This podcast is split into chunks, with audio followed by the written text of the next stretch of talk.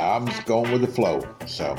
You're listening to Three Wise Truck Guys from Key Advisors. Hello, everybody. Welcome again to the Three Wise Truck Guys for our latest and greatest podcast.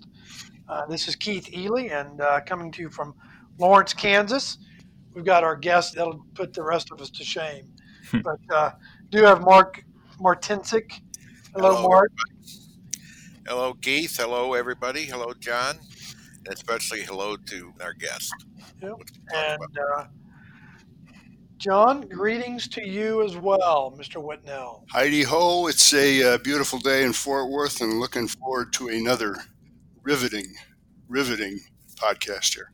That's right. These always are riveting. So keep this between the rails, Keith. That's right. So we're going to, we've for the last, 8-9 months, we've spent a lot of time talking about operations and leadership and balance sheet management, certainly income statement, but it's all dealt with operations and people.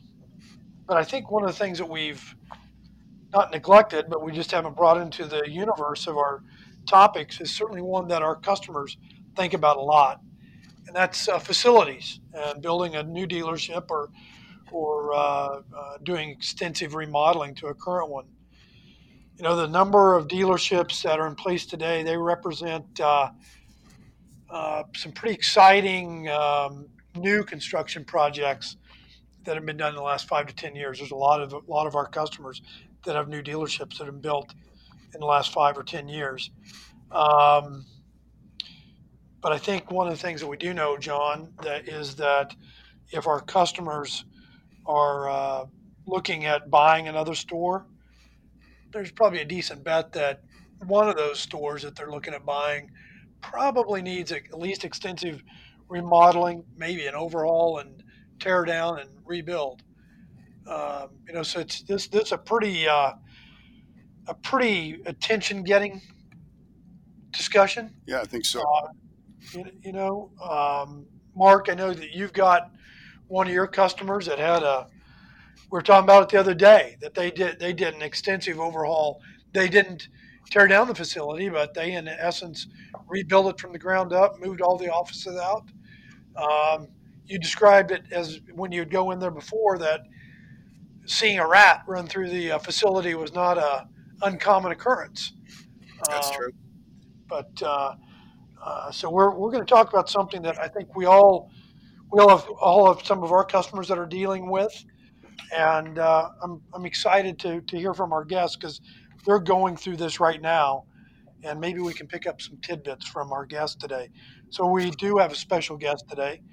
It's Corey Neal from K Neal Truck and Bus in the DC metro area. And Corey, I'll give you the mic here in a few minutes after we do our little banter back and forth. But welcome, and thanks for spending time with us today, Corey. Keith, thank you. Good morning, good afternoon, I guess, considering where you are in the country. But very excited to be here and happy to be a part. Great, we're glad to have you. But you know, Whitnell says always first things first, and the first things first is. Where we always start our podcast, which is best and worst. John, because you're the ringmaster on this one, you chose the topic, and you also lined up our guest, which we're excited about. We're going to let you go first on best and worst today. So since we're talking about facilities today, the best thing that I've seen this month, and I originally saw this, Nally Truck Sales did this down in Atlanta maybe 15 years ago, but they took a Home Depot store and they converted it into a truck dealership. And we've got a client here in Texas that has a real significant rent issue. In fact, the landlord's basically telling them they want them out. And so they've identified another non-truck dealership, and they've developed in a very short period of time a way to convert this into a commercial truck dealership. It was intended to be just an interim strategy, but based on the way this project is coming together, this has really demonstrated a lot of resourcefulness and a lot of sense of urgency.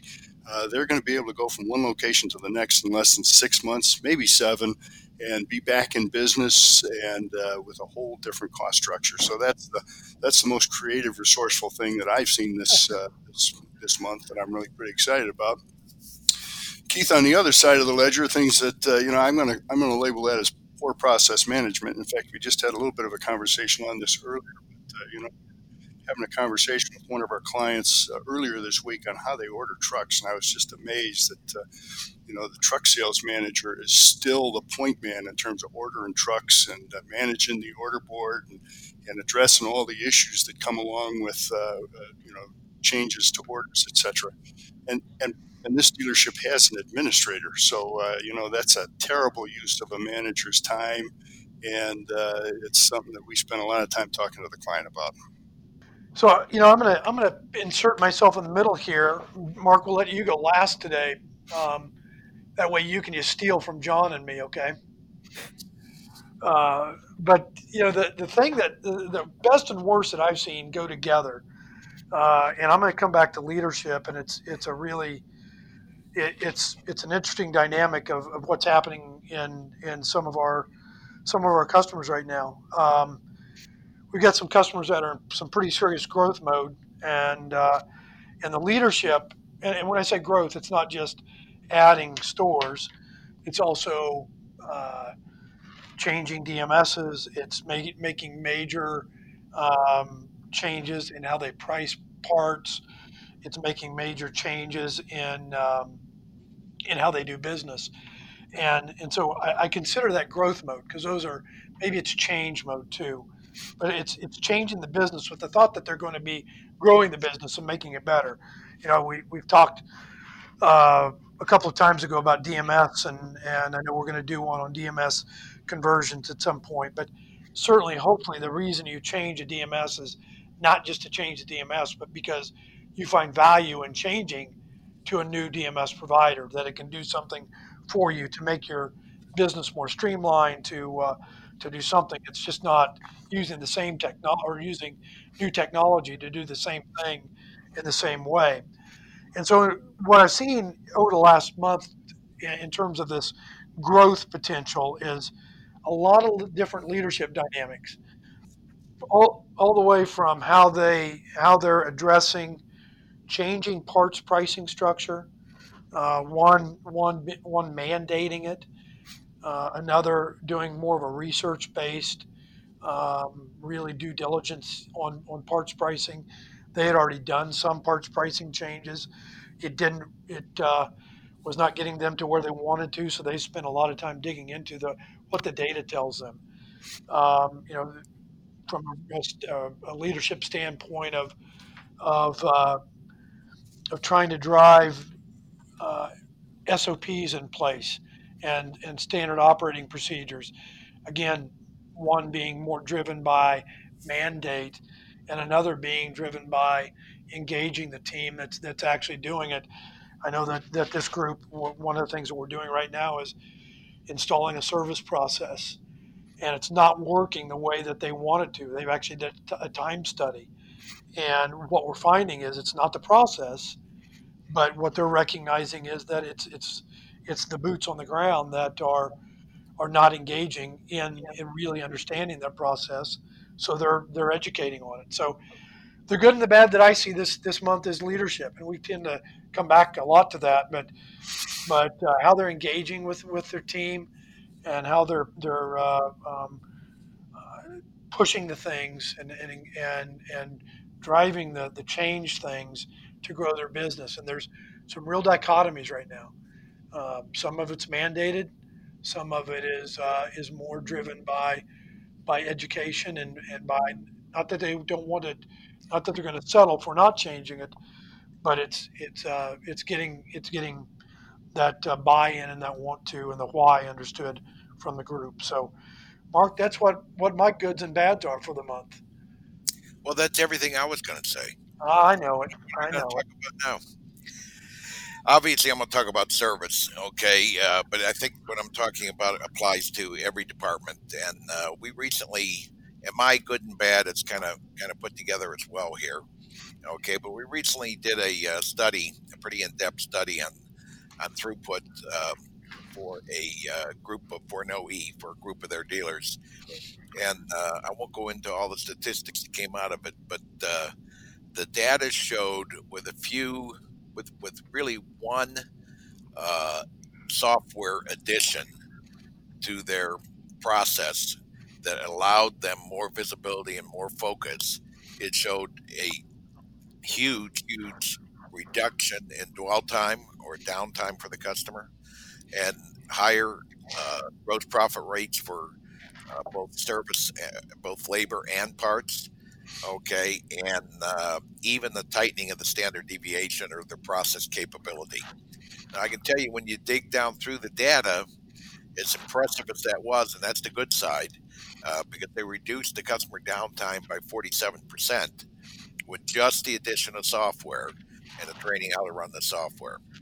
The bad side is, when you dug into the data, the opportunity for so much more if they had the disciplines, the structure built to integrate it with their DMS system better, and the disciplines of the people to execute on a daily basis to increase customer satisfaction, increase cash flow, and really open up throughput. Having said that, they opened up about $120,000 a year as a group, so some better, some worse, in throughput capacity just by adding the software. So, my takeaway is the tools, the techniques, decide on your plan. To your point about DMS systems, I always say pick the one that meets your business needs in the future, not today. Okay, the one that you feel will get you to where you want to go. And then the hard part is after that first few months of change and getting everybody trained, because they're all going to hate something about it, okay, is tying your process, integrating your process to that DMS system, not the opposite way around, not using the DMS process to drive what you're doing in the dealership. And then if you have additional software like Decisive or Assist or something, or repair management, okay, make sure that's integrated to both your process as well before you ask your people to really change their process. And then from the leadership standpoint, like you talked, Keith, you've got to involve your people. They've got to be part of that change as well. So tremendous success with this disruption we've had in the economy. We looked at this year's data, and tremendous improvements in spite of the disruption that's going on, because they were focused on it. Yep. I think just to close that conversation out, you talked about the disruption in the economy. The good thing, John, is if we look at our volume indicators, we're seeing volumes now on repair orders and counter tickets back as a whole, not as a individual dealership. We're seeing those numbers now back very, very close to what the high watermark was in February of this year. What are you seeing on the used truck side, real quick? Well, let me just say, I read those indicators every day too, and I think that's a mixed blessing right there, right? It's always nice to have the volume come back, but the missed opportunity, if you haven't taken these last 4 or 5 months to get comfortable with the notion that the world has changed and it's not going to change back, if you haven't taken the last 4, 5, 6 months to change your processes and readdress how you go to market and serve your customers, and you're satisfied with just business coming back, then you've really missed an opportunity. Okay. That's really true, John. And there's so many clients that have let the disruption manage them versus managing your business through the disruption, okay, and then honing your processes. So. Keith, we continue to see, not to directly answer your question, if you will, the used truck market continues to show signs of improvement. Volumes of units going through the auction block are slowing down because dealer inventory levels are coming down. Pricing is coming back. Auction prices have stabilized. Retail asking prices are escalating. Everything that we'd indicated is going to happen in the used truck market is coming true. It's the clouds are parting, and it is a brighter day in the used truck business than it was last year at this time. That's great. Well, hey, let's move on. As always, it's good to hear from both of you as to what you're seeing happening in the marketplace. I know we certainly talked a lot offline, but it's good to hear about the goods and the bads and what's happening in the marketplace. We're going to talk about facilities today, and as we talked on the introduction, the consolidation of the dealer base continues, and it's continuing in earnest. I know that we've had We've had one, two, three, four, I think five of our customers this year either close or expand because they got bought up by somebody or they've expanded and bought in more stores. And I'm probably missing some out of our group of customers.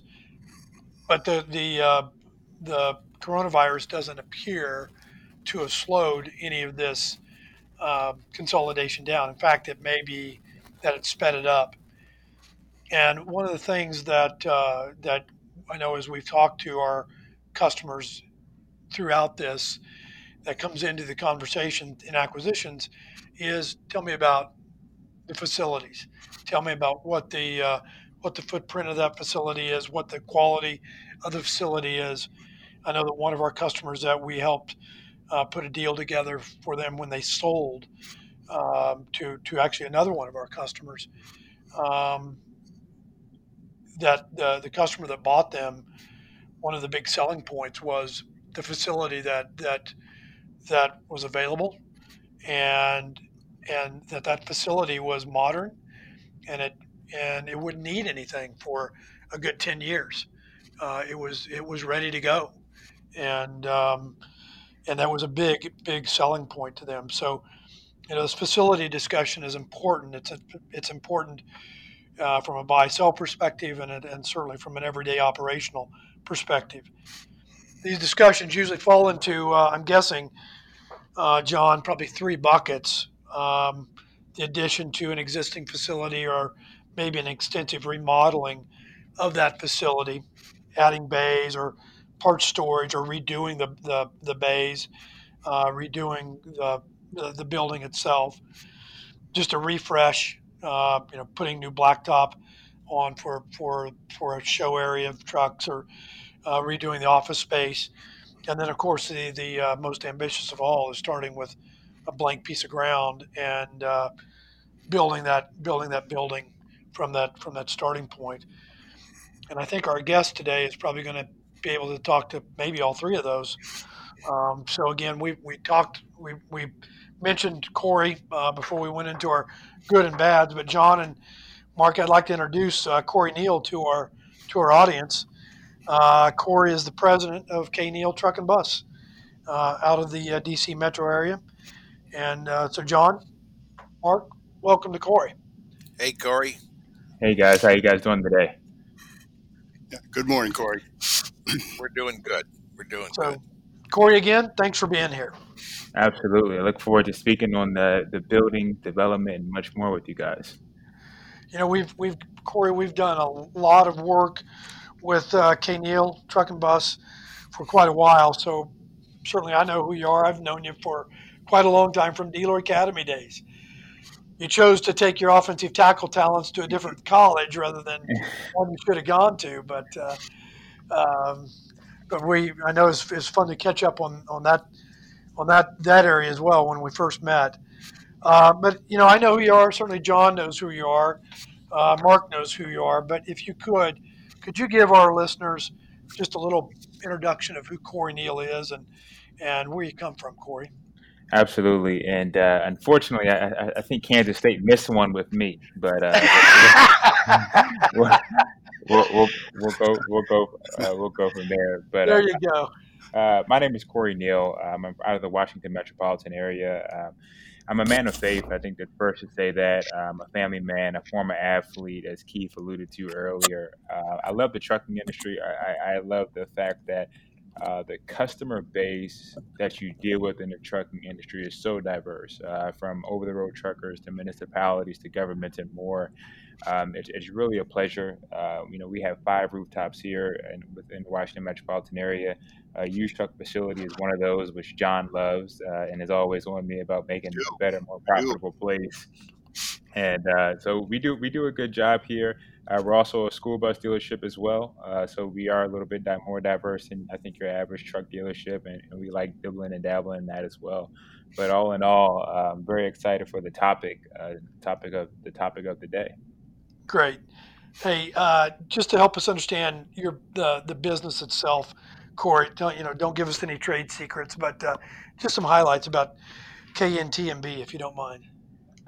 Founded 2006, so next year will be our 15th year anniversary. So thankfully it wasn't this year, because as you guys said, this year has had its ups and downs, to say the least. We represent the Navistar brand, obviously the best brand on the road with the best product lineup, and I'll say that proudly. We have a Hino brand, and we also have the Isuzu brand here at two of our locations. For us as an organization, we do everything from parts, service, to leasing, to et cetera. But to Mark's point, the last 3 or 4 months, we've really spent a lot of time in our organization fine-tuning who we are. I believe it was the March timeframe. I went downstairs to my organization after we made some structural changes, and I said, "Hey guys, we're the ones that are hopping on this airplane, and we're going to ride this plane, and we've got enough fuel to make it, and we're going to make it through. And when we come down on the ground, we're going to be a better organization." And I think we've done that. I've been really proud of the organization. Great. You guys, Corey, you got a lot of experience and expertise in upgrading facilities. You want to just give us little highlights there about your street cred from that standpoint? For sure. We just finished a 40,000 square foot build out here in our Hyattsville location. And to tell you the truth, it was tough. We learned a lot. The facility we were coming out of was built in the 1960s, so obviously it was pretty difficult for us. We actually built it in our backyard, so we had some land constraints here that were tough for us. And putting 40,000 square feet in the Washington metropolitan area is not a cheap price. It's really expensive, actually. And we did a good job at it. The organization did well. We did a couple of neat things for the organization. Obviously, technicians are always hard to come by, so we did heated floors for our technicians. We have a really great fan system here. We leaned forward in some of the things that we were doing in regards to electric and CNG and propane-ready bays. So we're ready for any which way this green life of trucking world goes. So we're really excited for that. But all in all, it's a good project, and now we've actually started to renovate our Gaithersburg project, as we've seen that the energy from a new project inside the organization is incredible. Great. So you've done this. Are you into the facility now, Corey? Yes, we are in the facility. We came to the facility in October last year. Okay. Well, that's a lot. It's certainly a lot to do. Yeah. Corey, when did you break ground? So just for the benefit of our listeners, from when you broke ground to when you moved in, flesh that out for us. Breaking ground, it was about a 13-month process from groundbreaking. So we kind of rolled back 13 months from there, from groundbreaking to actually being inside the building. Prior to that, there was a lot more in regards to permitting, and et cetera, which I think varies by state, municipality, and where you are at and from a geographical standpoint. You know, 40,000. I'm in Kansas, and I know if you go to Kansas City and you look at some of the stores there, I don't know how big they are, but I know there's got to be a couple of them that are approaching 80,000 square feet. But knowing DC, I've been in the DC area enough. 40,000 has got to be a pretty big building for that area. It's huge. It's huge for this area. If you look at our building compared to our local competitors, we definitely have a leg up on facilities on competitors. One of the things that we did is in our parts department, we actually went with a modular system, which gave us about 15 to 20,000 square feet of space that we gained that we didn't have to put in our part system by purchasing that part system. Just to be creative in some of the things we did, we do have a second floor, but just trying to make the 40,000 work to the best of our benefit. Yep. You know, you talked about green. Did you undertake any green initiatives in this thing as well, Corey? Yes, we did. We did some stuff on the roof in regards to panels, in regards to greenery on the roof. Obviously, there's a level of beautification. We like to say, I like my dealership to look like my house, so there's a ton of greens outside. And then also inside of the bays, just the alternate fuels. So we have some bays that have cement walls up to 10 feet. For some of the regulations in regards to working on electric and propane trucks, and then every light pole has the ability to charge electric vehicles, as we think that's the way of the future. Okay. Mark, it sounds like that Corey's been put through his dealership paces in terms of building facilities. Corey, again, thanks. Mark, I think you had got a question you want to ask him. Well, yeah, but Corey, tell me how your customers responded to it. Okay. Have you noticed a difference? Is it driven business? Has it stayed the same? Or before COVID, I could tell you that our downstairs and our front entryway became so overcrowded. It's actually been a great piece of our organization. In our old building, parts and service were split inside of the building. In our new building, when you walk in, if you're a parts customer, you're in our service area. If you're a service customer, you're in our parts area. So we've just seen a lot more business just having people in the same area, quite frankly.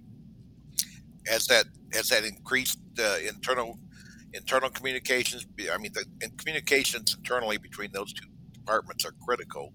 Okay, has it increased it because they're closer together? Increased it. It's kind of like a forced marriage. I think that anytime you can get parts and service together, working together, you're doing a really good job. And we have done a really good job. We went with some walkie-talkie systems, making sure that everybody kind of stays in their place and that everybody's working together. It's been really nice. We were able to actually open up on Saturdays because we had so much duplication in the organization.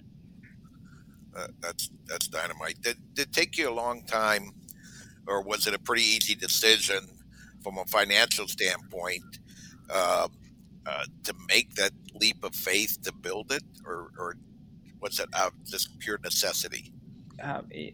Obviously, when you're taking on an undertaking like that, there's a financial component to it. You obviously have to check your numbers. You have to understand what that impact is to the organization.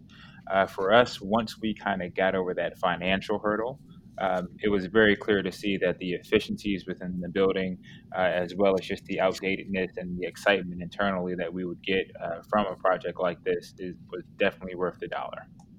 Yeah, that's dynamite. So, Mark, from a process standpoint, I think K Neal Truck and Bus had a disciplined process, and as Corey had kind of just alluded to it, there was some pretty rigorous financial assessment that went in on the front end of this to make sure that they weren't building a Taj Mahal. So there was a being from Ohio originally, okay, we don't think much of those Michigan guys, okay. If you played in Ohio, I would have known for sure. Okay? Absolutely. At least it wasn't the big blue, so I'm fine with it. No, that's fair. We were green. We got the green. Corey, when you what was the facility like that you were in before? I mean, how old a facility was that you were working in before? The facility was about 70, almost 70 years old. So, okay. 70 years old, plumbing, electric, Wi-Fi, internet, if that was even in place. I mean, it was tough. Okay. Was there any impact on, as you've seen, so not just financially and certainly the efficiency piece of it, of what the old building caused, I guess, the inefficiencies. Did you look at other factors in this as well as you're starting to build it, like what your customers thought or the people that were working there, attracting talent, things like that? Those were two of the biggest pieces. Along with that was the growth piece. It was how much can we grow by doing this facility? What does customer retention look like with this facility? And can we attract more talent with this facility? Those are the three things that we really thought of in this process. And I think we were very reasonable. Obviously, going into the facility in October, having, maybe 2 or 3 months of just getting used to the facility, then right around that December, January timeframe, actually starting to get a little momentum. And we're very excited now that we're seeing some of that momentum come back. Cool. So there's other things than just the financial side of it. But I think we'll come back to the numbers, the number aspect. Where did you begin, in starting to assess just whether or not financially the new building made sense or not? I think the first point is starting with your baseline P&L. You know, what can your P&L absorb? What is that going to do to your organization? And how is this, from a long-term strategy, how can this, is this is real estate development that we're also in? So yeah. How do those three things set us up for the future? And, you know, once we went through that process, our CFO, she did a marvelous job of going through the, you know, the nuts and bolts of this thing. As obviously that's just a great job she did in that. But after that, obviously getting the OEM involved was a huge piece of this. As your OEMs have different specifications they would like you to adhere to. Then after that, you have the state and local and county levels that you need to talk to and assess with. And then actually you have to, you know, figure out what type of building you want to build. Okay. John, I know from your prior life that you've probably been involved in a lot of these projects, 50 plus, I'm guessing. As you're listening to Corey, in terms of how they sort of make this decision on what to do and whether to do it or not, how does that sound to you? Well, look, I think K Neal approached this from the right angle. You know, you have to figure out what the business is for. I've seen projects; these projects can run away with you, and I have seen a couple of dealerships that weren't grounded in firm financial guidelines, and at the end of the day, they ended up selling their dealerships to competitors in bankruptcy court because they built more facility than the business could sustain. So I think K Neal's approach to this in terms of having those firm financial guidelines and what can the business afford, that was absolutely the right approach. I think another thing that made this project really interesting was, as you can imagine, they got a lot of help from the local government in terms of where they wanted to put the dealership and what was acceptable, and being able to integrate all of that input into the financial model on the front end. That was really, I think that this project was a little bit more involved than some of the other ones that I've seen, a lot more involved, to be candid.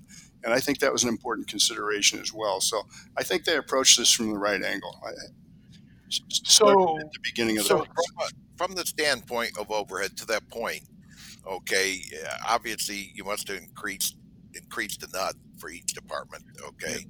And it's still early, so I don't want to put you on the spot here, but that's that. Does all your planning and forecasting look like it's going to come through as far as getting back to the absorption and the numbers for each department that you had hoped? I mean, it's going the disruption also. So January and February we were close, we were very close. March was tough, and obviously April, that was kind of a really tough place for us, but the projections on where we are from an overhead standpoint, stuff like heating and lighting, insurance, flood zones, you know, certain things do come up that you just weren't expecting. We have an elevator now, and I didn't know that you have to service an elevator for $8,000 every year. You know, just small stuff like that you didn't know. Those are the anomalies I'm dealing with. Yeah.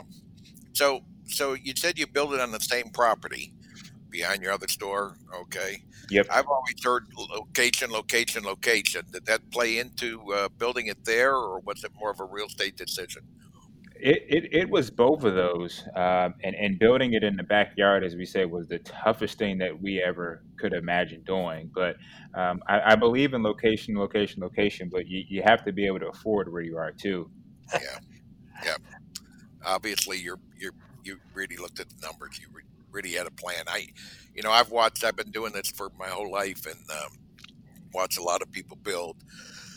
John kind of referred to this, and a lot of bad decisions made and so forth, but sounds like you really had it put together. I'm pretty impressed. Absolutely.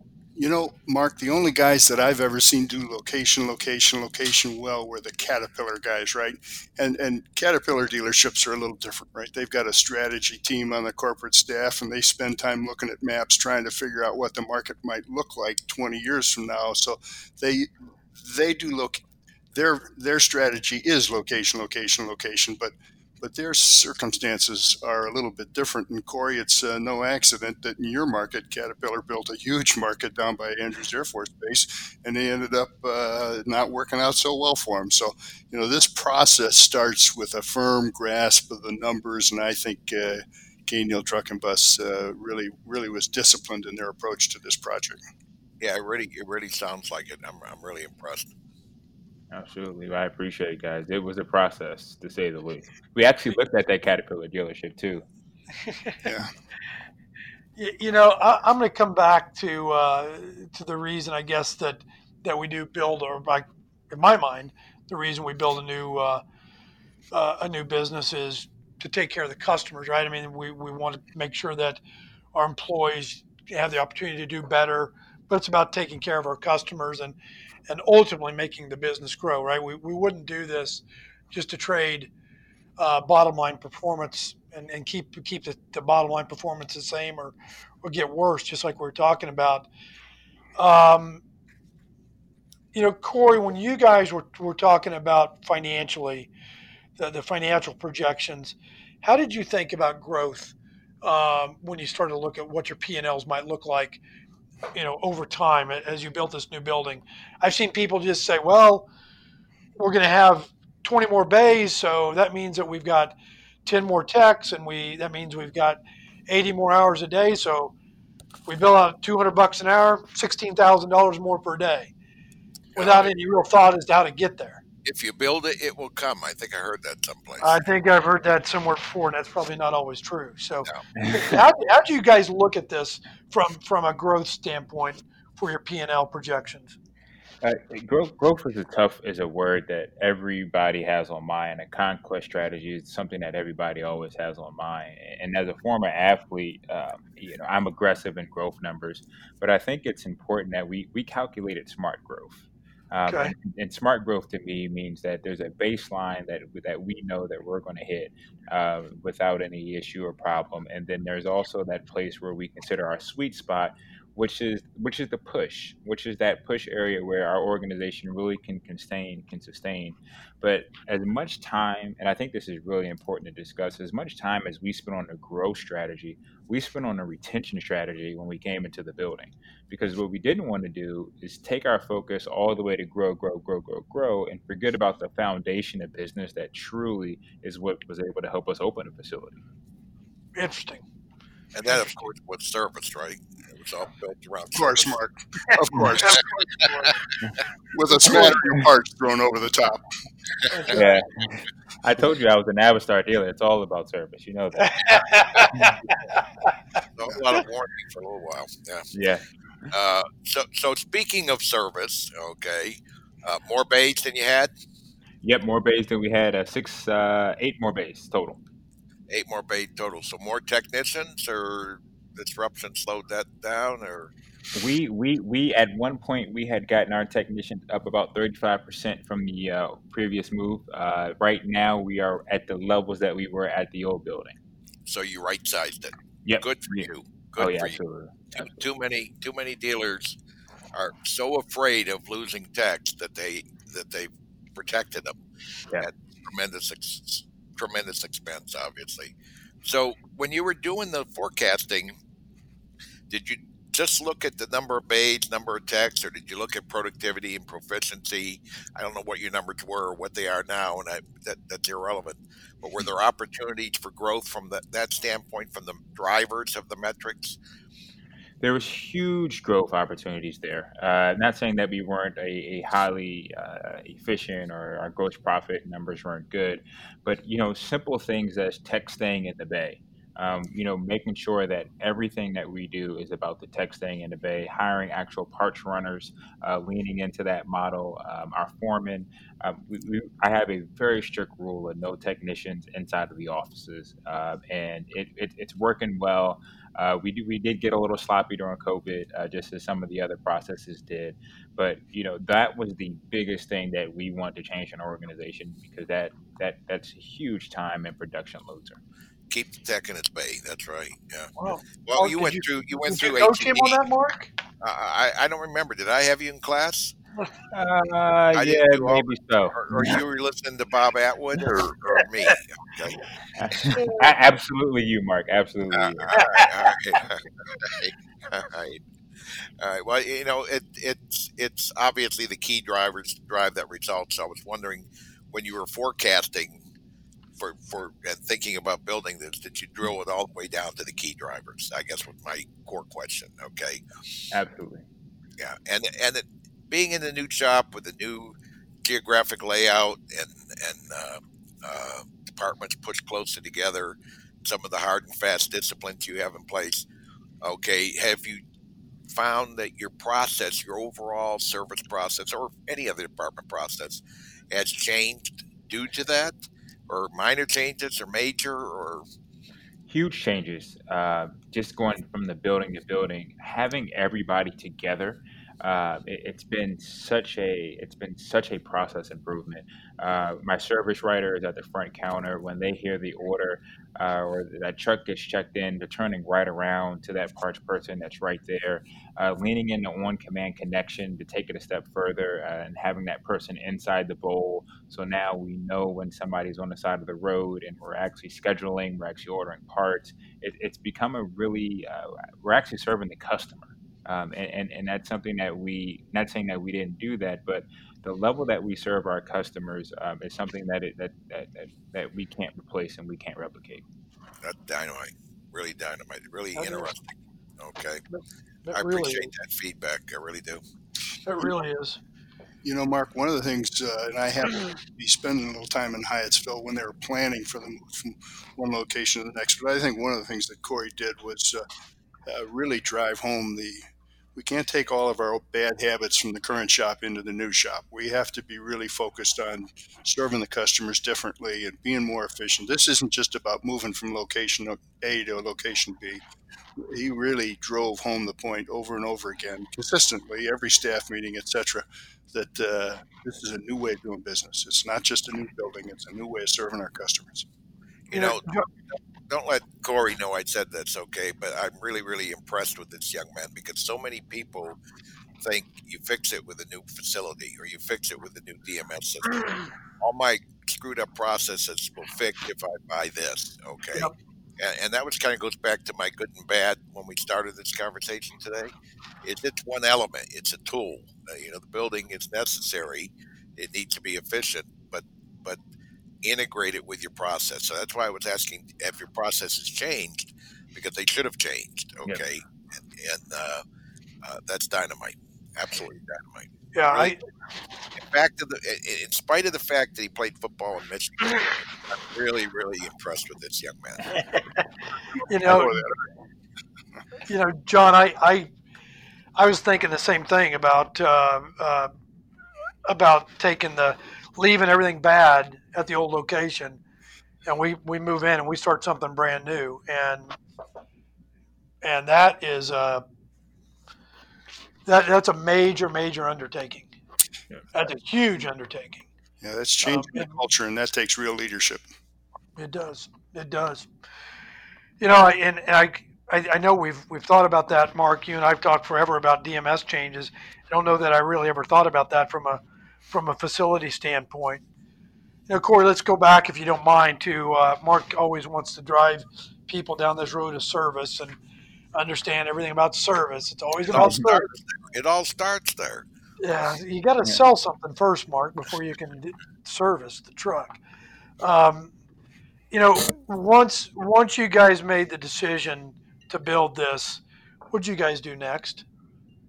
You know, once we made the decision to build it, it was a long process of one, numbers. I think that we checked the numbers and understood that, hey, this is a number thing. But two, it was getting the OEM involved, getting your OEM involved as early on as we possibly could, because we knew that some of the things that we wanted to do here were a little bit outside the box. We knew that, and we knew that we had to get that approval, for lack of better words.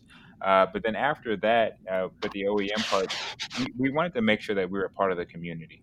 And quite frankly, we're in the Washington metropolitan area, and people prefer Starbucks and Panera on a corner than, you know, repair trucks and a school bus dealership. So making sure that we were a part of the community, making sure that the community felt a part of this project was important to us. How do you do that? Literally, it was grassroots. We were going to community meetings. We were going to the council members. We were going to all the legislators, telling them that, hey, on the grand opening, you'll be there. This will be good for you. There's wins in this for you. And we had them all apart. And I think that it was a win. And I think that Prince George's County is proud of the facility. Cool. Was there any major thing you had to overcome in that process? Any pushback at all?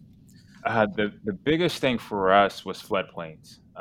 During the process of going through our building permits, the floodplains changed. And literally, it was about $1 million of dirt that we had to bring in to raise the building up. And the frustrating piece of that was that when we demoed our old building, we had to take $1 million out because we moved into the back. So that was the most painful, dollar point thing, but it was nothing we could do, nothing they could do. It was just part of the process. Wow. Mark, keep in mind, this is expensive dirt that we're talking about. So that was about, two shovels full that Corey just talked about there. Yeah, I know. Yeah. Okay. Corey, I know you only work part-time. you only work half a day. Yep. 6 a.m.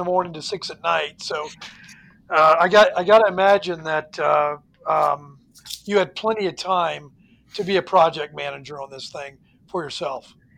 Yeah, that was the best part of it. And if I could kind of roll back and say one thing that I would say is the most important thing about this project is that you have a separate project manager. Okay. As a dealer principal, I was very fortunate that me and my father had just transitioned out of the role here and outside of the company. So this was pretty much his baby on the day-to-day basis. Okay. But ensuring that was important. I a long time ago, like 25 years ago or so, I had a chance to be involved in building a couple of stores. And at that point, I was a CFO for a group. And I was also nominated to be the project manager, and I was terrible at it because you don't have enough time in the day to do it. You can't do that and make change order decisions or anything else. Absolutely. You just run out of time. No, it was tough, and overall, once we had that in place and once we understood that, because in construction.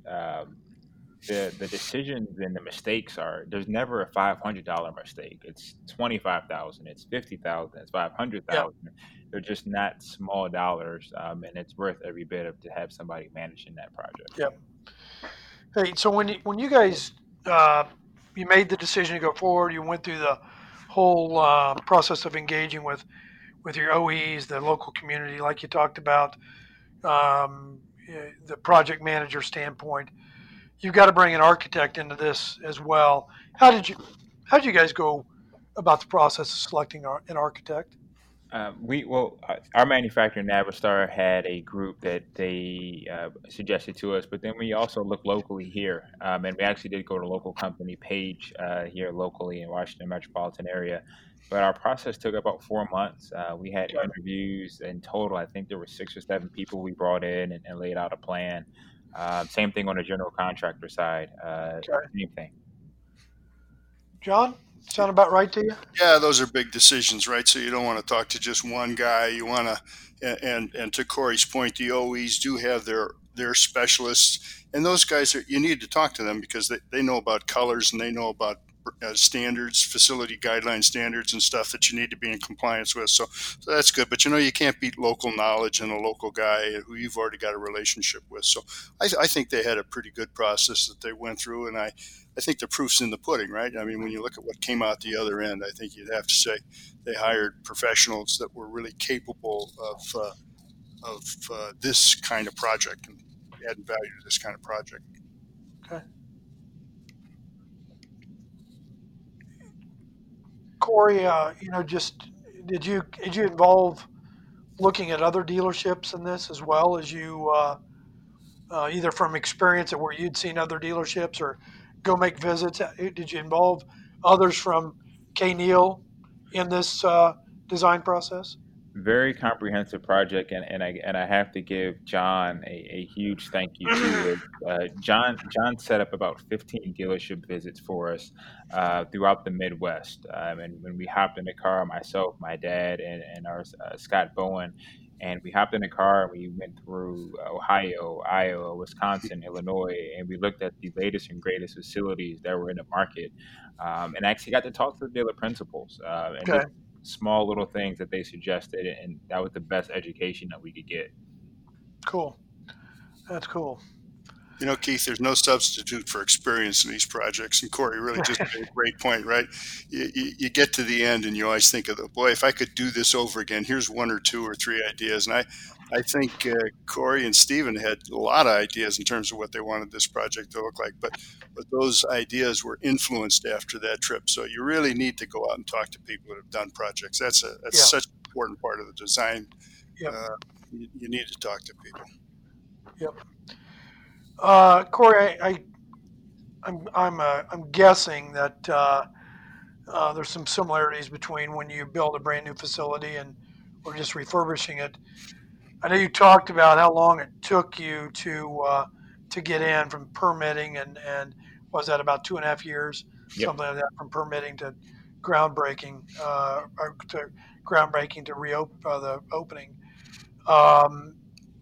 I know there's some other time frames behind that, just not the 2.5 years.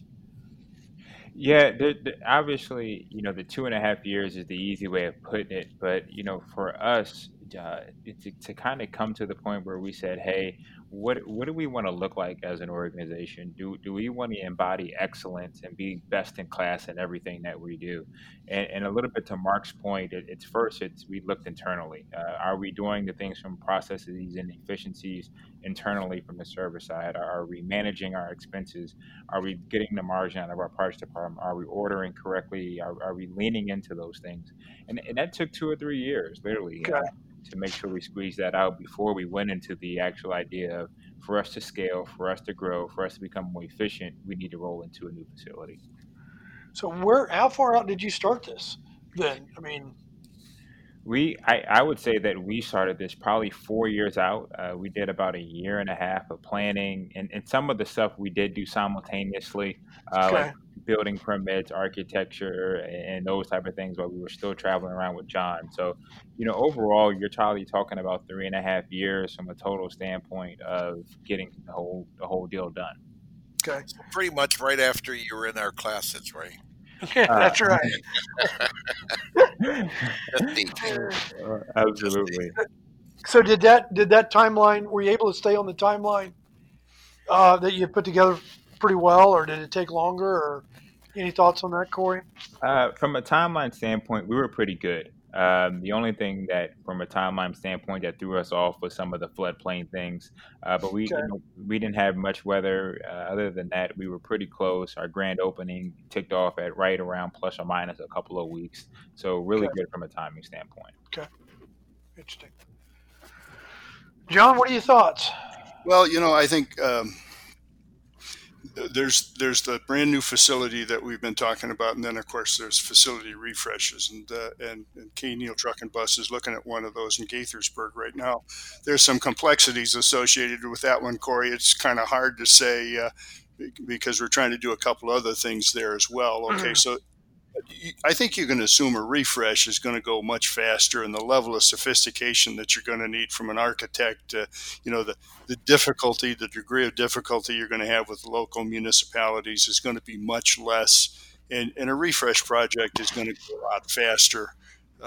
You know, each one of these is a little different and has its own nuances. But you know, new construction, real challenge, refreshes, they're a challenge too, and they have some you know specifics. But you're going to get through it a little cheaper. You're going to get through it a little faster, and it's going to come together quicker. I'm going to guess that process of the financial analysis, the plan, the engaging financial sources or the financing sources, manufacturers, architects. Corey, I'm going to guess that you're going to follow a similar process in Gaithersburg as what you did for Hyattsville. Very similar. We've actually, through COVID, That was our store that was probably affected the most. So we were actually able to start some of the things there as that facility just began. It just was a little slower during the COVID times and still is today. So we actually have started at some of those upgrades to the facility, whether it's small parking lot stuff, bathroom stuff, et cetera. Okay. Interesting. John, this all makes sense to you? It makes sense to me. And, but, you know, this is such an important subject, Keith. We've talked about operational efficiency. We've talked about costs. We've talked about growth. But, you know, there's also the, and Corey touched on this, but, you know, the branding implications. And you want to send the right message to the marketplace. You want to have a, you want to have a facility that comes through that looks like your business is prosperous and successful. And you want to have a place where your business, where your customers can come and it's easy to do business with you. So there's a lot of branding implications for this as well. You know, we've been having this discussion for a little bit more than an hour, and we need to respect Corey's time. But so, Corey, I've got one more question for you here. I think Mark, you've been through these before with your customers. John, certainly you have, and I have. I'm sure, Corey, there's been some lessons that you've learned in the last couple of years on how to manage and lead one of these development projects. Could you just pick 2 or 3 things that are maybe the most important lessons learned that our listeners could use as some advice so they might not make the same mistake twice? Absolutely. Two quick things is, one, making sure that you have that project manager. Keith, I think you alluded to it earlier today, is having somebody on the ground, managing expenses, going through that project, because it is a full-time job, and we all have full-time jobs here already. The second thing is probably a little different than most would say. I wish that I would have taken the opportunity to be a little bit more aggressive on our grand opening strategy. I think that our strategy internally for processes and efficiencies and making the business better was great. I don't think that we capitalized from a marketing standpoint, getting media involved, television ads, et cetera, on the grand opening. I think we were just so focused on the move parts, getting parts across the street and getting tools into the building. And if you really think about it, when you're doing a facility, you hope that facility lasts for anywhere from 20 to 25 years at a minimum. So you don't want to miss an opportunity to really show off your store and get it in the public, as that's a huge part, as marketing is a huge part of being a dealership today. I would have never thought that. I would have never, ever thought that. Anything else, John, from lessons learned that you've had? Going through facility development and buildings and so on. Well, I really like both of Corey's ideas, so I'm glad we let him go first, so that I didn't steal his ideas. Keith, the only thing I would say is don't get the cart in front of the horse. Key Advisors were all about process discipline. It's all about starting the process as the first step. Don't start a facility project, whether it's a remodeling, whether it's a refurbishing, or whether it's a brand new facility. Don't start the project until you've made sure you've run the trap lines on the front end and you've got all your financial assumptions and you're not overburdening the business. So my advice, don't get the cart in front of the horse. Mark, I'm going to ask you the same question. You've heard John and Corey's responses. Anything from, and I know you've been through a bunch of these with your consulting customers, maybe even in a prior life doing it from actual boots on the ground. But any thoughts about lessons learned that you might add into this conversation? I think having gone through nothing quite this big, okay, but certainly watching and helping dealers go through it, and Corey has very, very laid it out very, very well today. It's plan some more, plan again. Okay, make sure you've got all your ducks in a row from all the way down to your key metrics. Make sure you're not expecting the change to fix everything for you. Fix it before you go. Don't make it garbage in, garbage out. And then realize that there's going to be surprises, and some of them are going to be significant, and that always happens. That's okay. Right. Good. So, I, again, I'm very impressed. I think this could be a model layout. Hopefully our listeners really got something out of this.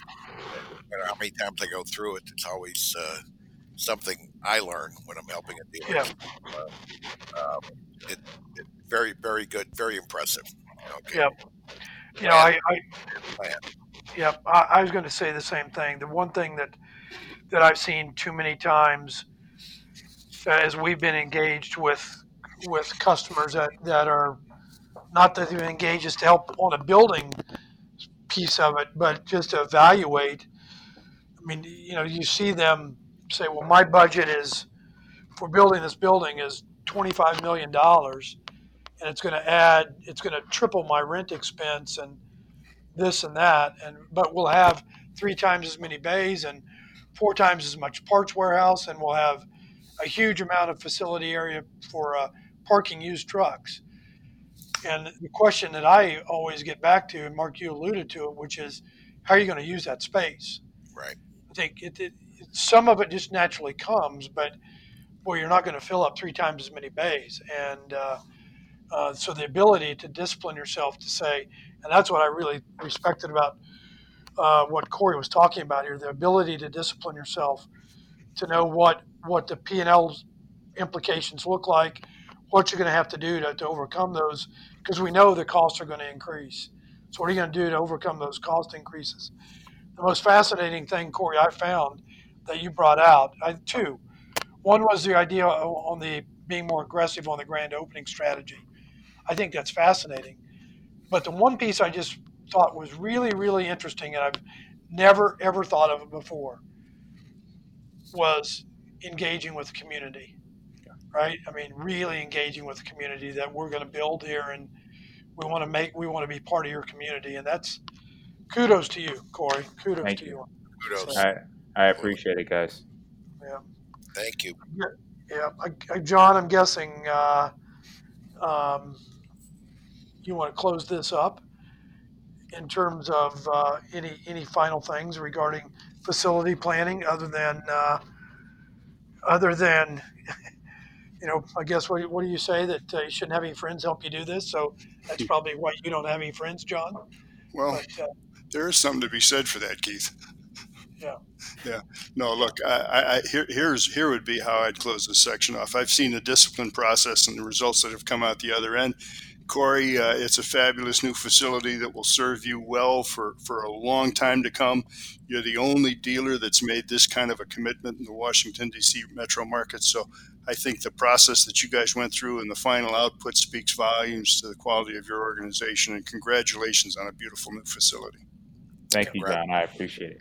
Congratulations, Corey. Corey, before we let you go, anything you want to, any final words of advice for our listeners? Key Advisors is the way to go. I've been a happy customer, and I say that, but in a serious manner. We talked about a lot of successes that we've had in our organization today, but there have been times where we've had to call and lean on Key and John and Mark and to help our organization get through a rough spot. So I truly appreciate you guys and what you guys are doing for the trucking industry and being thought leaders in this.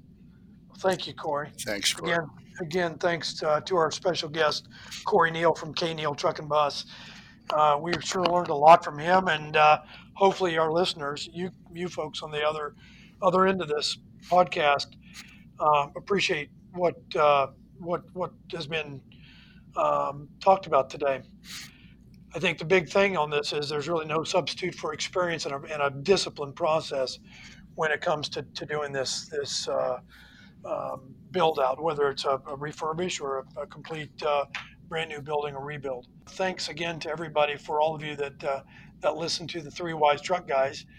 And we would encourage you to contact us because we think we are really good at what we do. And that we do have some excellent minds that can help you with your dealership needs. So please reach out to us. And if you do have a topic that you would like us to address on the podcast, we'd love to hear from you on that as well. Just to email John Whitnell at john@keyadvisors.com. So. Thanks, Keith. You betcha. Have a good week, everybody. Yep, John and Mark, as always, it's a pleasure to spend an hour with you. We'll talk to all of you soon. And thanks again, Corey. Corey, and thank you guys. Thanks, everybody. And we're gone. Thanks for listening to Three Wise Truck Guys, the podcast from Key Advisors. We'd love to hear from you. Send us feedback, comments, and questions to info@keyadvisors.com.